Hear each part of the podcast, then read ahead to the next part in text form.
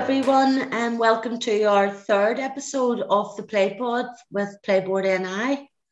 And um, that's our new podcast and um, things that we're doing now. My name's Shauneen McCusker. I'm a play development officer with Playboard now for 15 years. And I would work mostly with the primary schools across the north. And there's been many a school I've been in. Today I have the pleasure of welcoming to our podcast Jenna Lowry a primary school teacher from um, Kilcooley in Bangor, and Suzanne Adamson, another primary school teacher from Ballymena Primary School. Um, hello, ladies. Thank you for coming and joining us here this afternoon um, to talk about your experiences.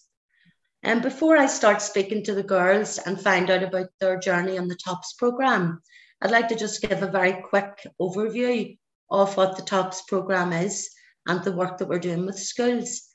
It's a, a program that was designed to promote quality play in primary schools for break and lunch times um, for children when they're out the, for their play times.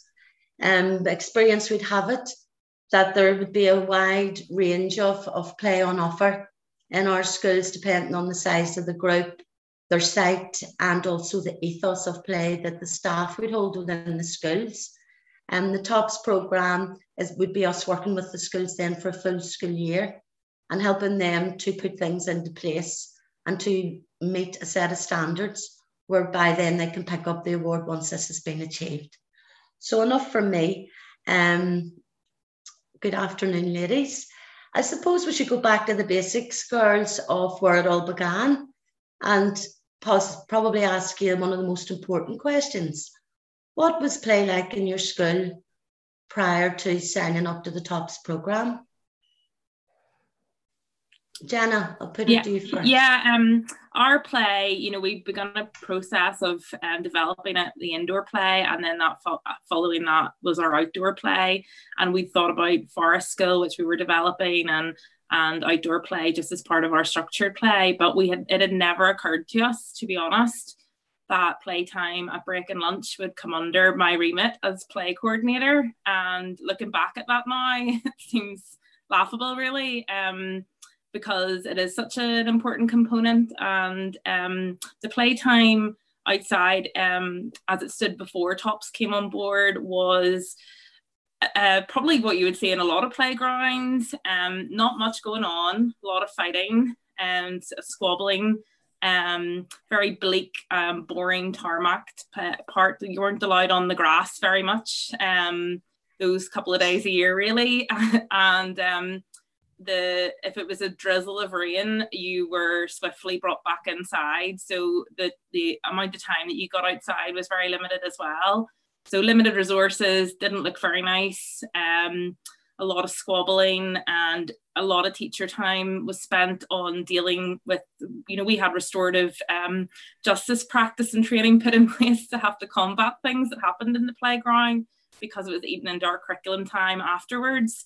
Um, and that was kind of, that's what our play really looked like. It was something as a teacher I dreaded uh, break duty. Absolutely hated the day that I was on duty, and that was it was for all of those reasons. Um, it was breaking up fights and trying to figure out what was going on between the children, and um, very, thankfully, it's a very different situation now. Thank you, Jenna. Have you anything to add, Suzanne?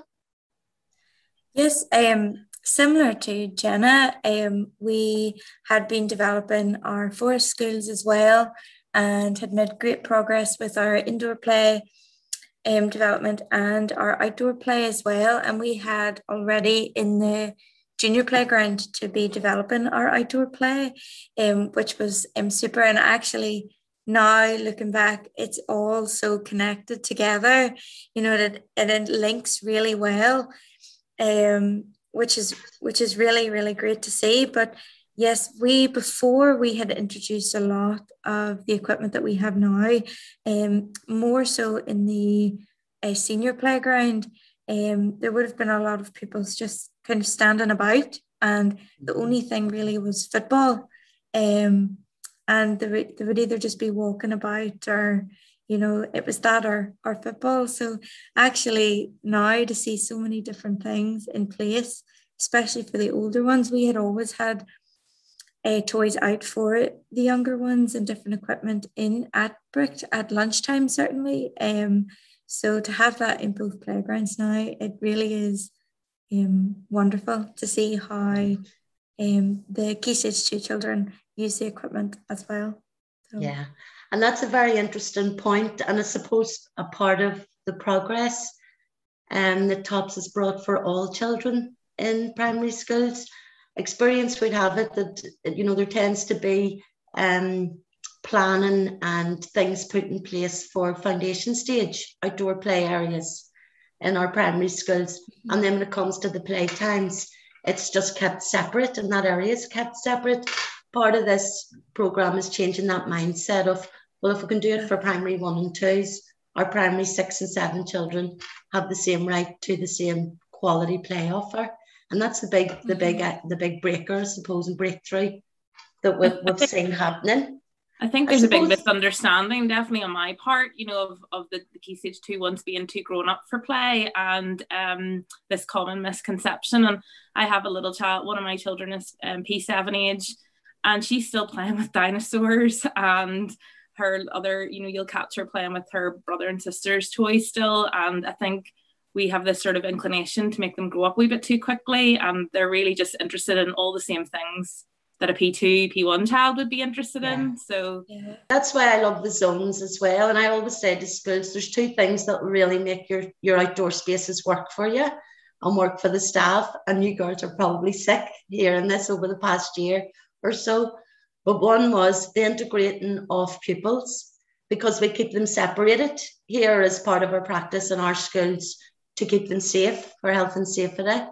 And the other one is that age appropriateness of play offer where we go, oh, the P7s are too old for that, or the P6s wouldn't.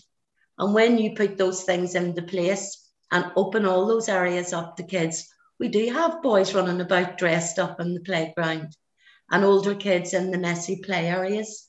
So for me, the part of top success has been seeing that the actual theory that we preach and that we practice and that's written within our our work ethos actually worked. What what helped you get to where you got? Who was involved? What did you take? What did it take to get there?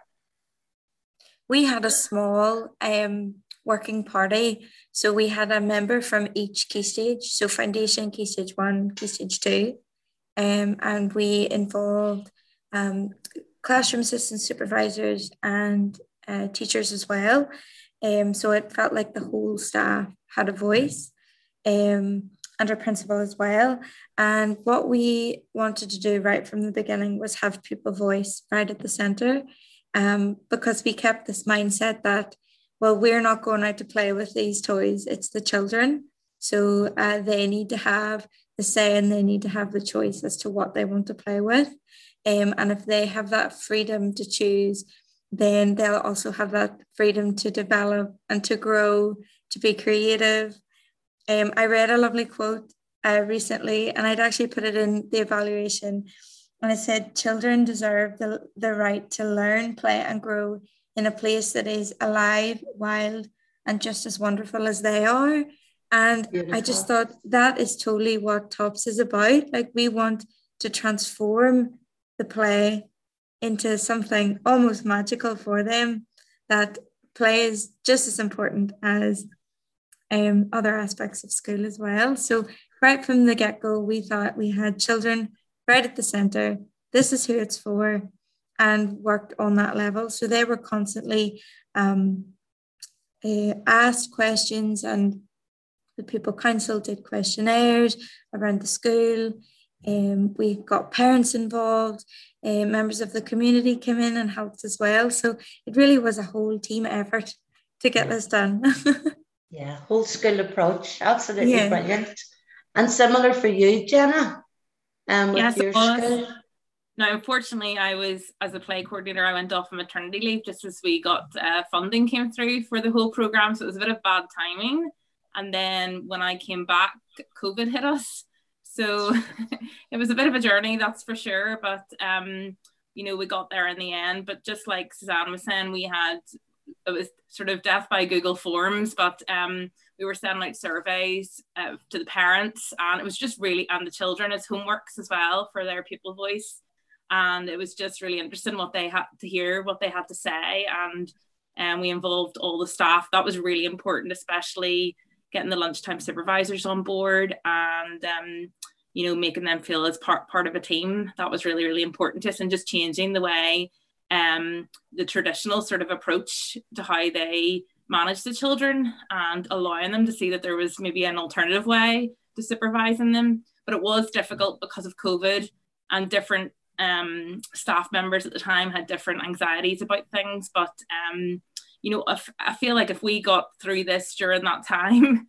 um, it would it would be fine for anybody and it would be so much easier. Um, so if we can accomplish that with all those restrictions and changes and confusion, um, you know, people could accomplish this in such a short period of time. Yeah, and even the likes of the extra restrictions as well of the class bubbles and the very strict ones when the schools just reopened. So you're definitely, definitely in, in my top 10 for, uh, you are in the top 10 schools because 10 hold the award at the minute. And your schools being the most recent at picking those up, um, one in October and one in November of 2021. So well done to your schools and you two being the my main drivers. um, I know for, for, for certain, um, Jenna wouldn't take no for an answer of anybody. So that was that was uh, work well done, Jenna. Woman after me heart. yeah, I, I, suppose as well, there was a lot of work went in, was that whole school approach. And I think you've touched on that yourself there. Um, the staff training definitely is an essential part of it because that's, Jenna, where you're talking there of changing the mindset, the way adults supervise outdoor playgrounds.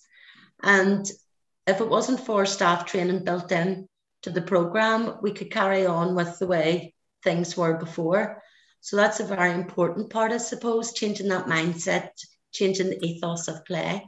I think it was really important that you know we had the authority of Playboard NI and um, the experts to give us the training because you know staff certain members of staff who have been in the school longer than I they're never going to take my word for it they just probably think I'm this crazy play person that's come in um, with all these idea, crazy ideas and you know there was a culture of um, health and safety in a, a totally different way where footballs were too dangerous. I remember like in my first couple of years um, working in school and I decided that it was okay for them to bring a football out and other members of staff were aghast that I had um, the audacity to do this because um, footballs would cause injuries and skipping ropes were banned.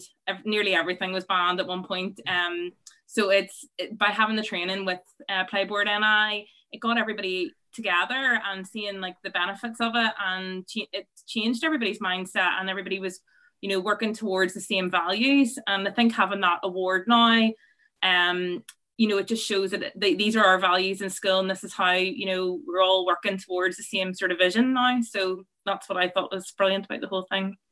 Mm-hmm. definitely. And you can see even you know as a as the support worker or the key worker that helped support us through the program one of my favorite things is when you get invited to do, you know, that final play audit. Um, I just love that. I, I do everything but dance around the playground. And on the day of um, Kilcooley's, uh, there was African drums, Sam out there. So we all, I think, practically were dancing. And the difference, because it was such a big, vast, open, bare space on the baseline, but as well as seeing the differences in the play offer and what your schools managed to achieve and, and made available now for children's play, it is that change in ethos that really strikes hard with me. There was staff playing games with kids. Other staff looked nice and relaxed as they walked around supervising from the distance. It's like we've they've achieved this mindset of, oh, it's okay, they're only playing, but I'm still here to keep my eye just in case they need support or something happens. And that's, I suppose that's the vision that we all want when we go on this. Um, I suppose to, as we're, we're drawing to a close, um, another interesting question for me would be, would you recommend tops to your um, other schools. I know you all know other teachers and principals and, and school clusters. Would you recommend it as a program? Would you be able to pre-warn them of, you know, the challenges that may be involved or some of the hurdles they might come up against? Or would you say, no, it's definitely worthwhile if you can get your whole school on board? Um, go for it. What's your thoughts on that?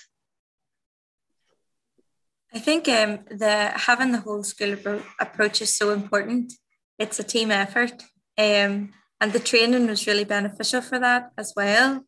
Um, what uh, I would 100% recommend it in the whole process and just seeing the transformation, in not only the physical transformation of the playground, but um, the emotional and social transformations of the children themselves um, and how they are just really immersing themselves in play um, and choosing what they want and what I would say is that it doesn't have to be all singing, all dancing. You don't need the latest equipment. You don't need the um you don't need, you know, the thousand pound equipment slide and swing. Um there you need cardboard boxes and you need loose parts play and that stuff, you know, your community can give you, your friends and family can find that, parents can find that um, and it's not about spending lots of money, it's just being really resourceful and thinking, well, yes, this is a cardboard box, but actually to a child, it's a hat or it's a house or, you know, it's um it's a car and it's just letting giving them that basic equipment for them to then develop yeah. from that and develop it into something new. So I think also that you know getting the adults involved and playing with you know playing football rather than sitting with their coffee cup and watching um, yeah. with the lid, of course. But yeah, that you know get, it builds that relationship with those children. And back to when I when I my previous point at the beginning of the podcast when I was saying about how I dreaded going out for play. I love going outside now for playtime. Um, it's a real joy, and you know you have a different total um way of speaking to the children because it's a totally different environment. And i think then that complements when you go back to the classroom you've built such a strong bond with them outside in a really relaxed way. And i just noticed that the children i'm sure suzanne would say are much more settled to learn when they're back inside now. They've been given the, the proper time and exercise that they need. You know it links in with all those government initiatives of mental health and and um, and also for how much, how much exercise they're supposed to be getting or their goals for that. So it just complements everything. We do have bikes and trikes. I don't know if you have them, Suzanne, down in the yeah. school, but we, Shauneen will say, we had those out timetabled. Um, it seems so ridiculous now, but we had them timetabled once a week and for half an hour for each class down the school. And if it was raining on your your a lot of time, then yeah, sorry, hopefully next week. And yeah. now we have them out all day long. um, and now the children, I've noticed such a difference in their you know their gross motor skills even their fine motor skills from just putting on costumes that are you know being sitting around. Um we created a role play area or you know role play area stage but it's just not costumes that we went and bought. It was ones that were donated to us like suzanne was saying you know getting it from the community. And um, i think that has made such a difference in the classroom as well. Um, so there's benefits um, you know, there's just so many benefits. But we had kids that were teaching each other how to ride without uh, stabilizers and and yeah. and all sorts. So it's been it's been great, and the, the big equipment's great. But just like Suzanne was saying, chalk, bubbles, and a speaker with some music playing was probably the three top things for for us at playtime. Yeah. Mm-hmm. For us in the Key Stage 2 playground, especially, um, when you hear the word mud kitchen, you automatically think primary one, primary two, I'd push primary three. But actually, the mud kitchen, we have three mud kitchens in our Key Stage 2 playground, and they're wonderful. And before we had introduced them to the older playground, the pupils weren't allowed in behind um, one of the gates where there were some trees and some shrubs. And now we've said, well, actually, the benefits outweigh the risks here. And the pupils they can they collect the leaves, they collect like maybe some stones, they're making stone soup, like um leaf pie, you know, dig in the mud. And actually it's a really heartwarming thing to see that, you know, before you would think, well, a P7 wouldn't play in a mud kitchen, but actually, no, you just have to provide the opportunities. Um, it wouldn't be fair as us as practitioners to not give them that opportunity in the first place. Um, so to provide that opportunity, it works. It seems a shame as well that all the materials that you mentioned are all those beautiful natural resources, especially this time of the year, well, most definitely autumn, when they fall from the trees and your grounds are full of them. Yeah. But they were the, the restricted areas and the children couldn't mm-hmm. access them independently for their play and for their messy play and yeah. sensory play. Thank you. Mm-hmm. I suppose as well, one of the last questions I would have thinking of schools and playing schools and something that's been being really um, pushed over the last four or five years is outdoor learning during curriculum time. Would you think, do you think that TOPS has influenced your school's use of the outdoors then for curriculum learning and activities in the outside spaces? I think they just all complement each other, don't they? Um, and when you see the benefits to Suzanne's been doing forest school as well, so there was just so many overlaps with risk benefit. Um, and I think you know we the children just we need to sort of reframe our minds when we're planning and think how can this can this activity be done outside and if it can then choose outside because the children will learn better and it'll be a much more engaging um, experience for them if you can get them outside. So it's definitely changed my way of thinking, and I just try to get them outside as much as possible, even if it's a one grip, you know, one one task board that they're doing. Um, and I think all schools are going to go are going that way. You can sort of see it with my own children and and their school. Uh, you know, which is really positive, um, and away from the old days where I went to that primary school that my children go to, and you were told get off the bank, and it was this tiny wee slope um, and when you, you know, because it was too dangerous. Um, so when you think about that now, um, it, it, seems so comical, really, doesn't it? You know, compared to where we are. So it's very positive. Looking forward for for our kids in the future. Brilliant. I suppose there's three links. Sam, I remember you talking to me about this um, when you went and did your forest school training and went up to visit the Clandeboye outside after yes. schools club you were just blown away and wanted just to carry Clandeboye back in and reset it. Yes. In Ballymena.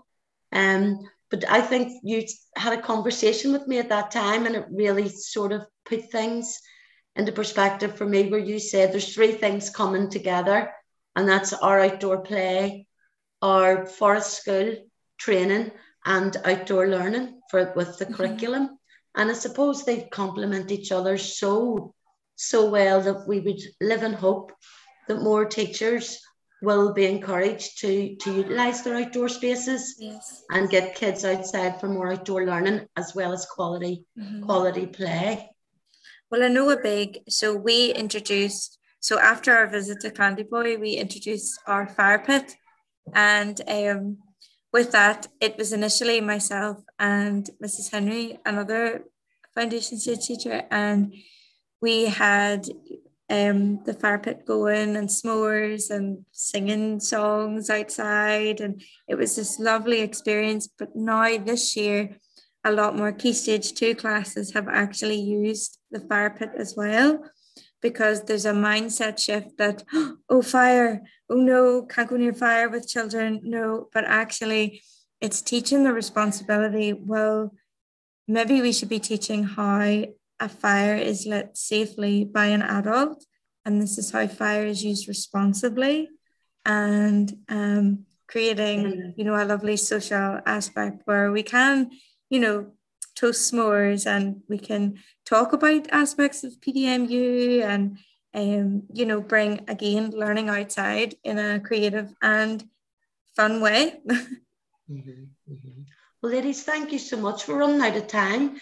But there's two two points I suppose I'd like to finish with. Is one is to thank you, um, for all your hard work and, and for managing to pick up your TOPS awards given the, the uncertain times that we've just came through.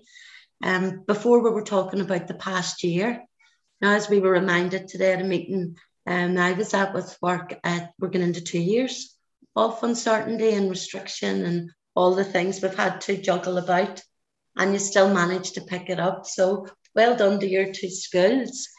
And the second thing is, I'd also like to take this opportunity to thank the DE who have funded 20 schools to be involved with Playboard this year through their COVID recovery and funding, where we're going to be doing tops. Well, we are currently, not going to, we are currently doing 10 top schools this um, academic year and 10 positive playgrounds.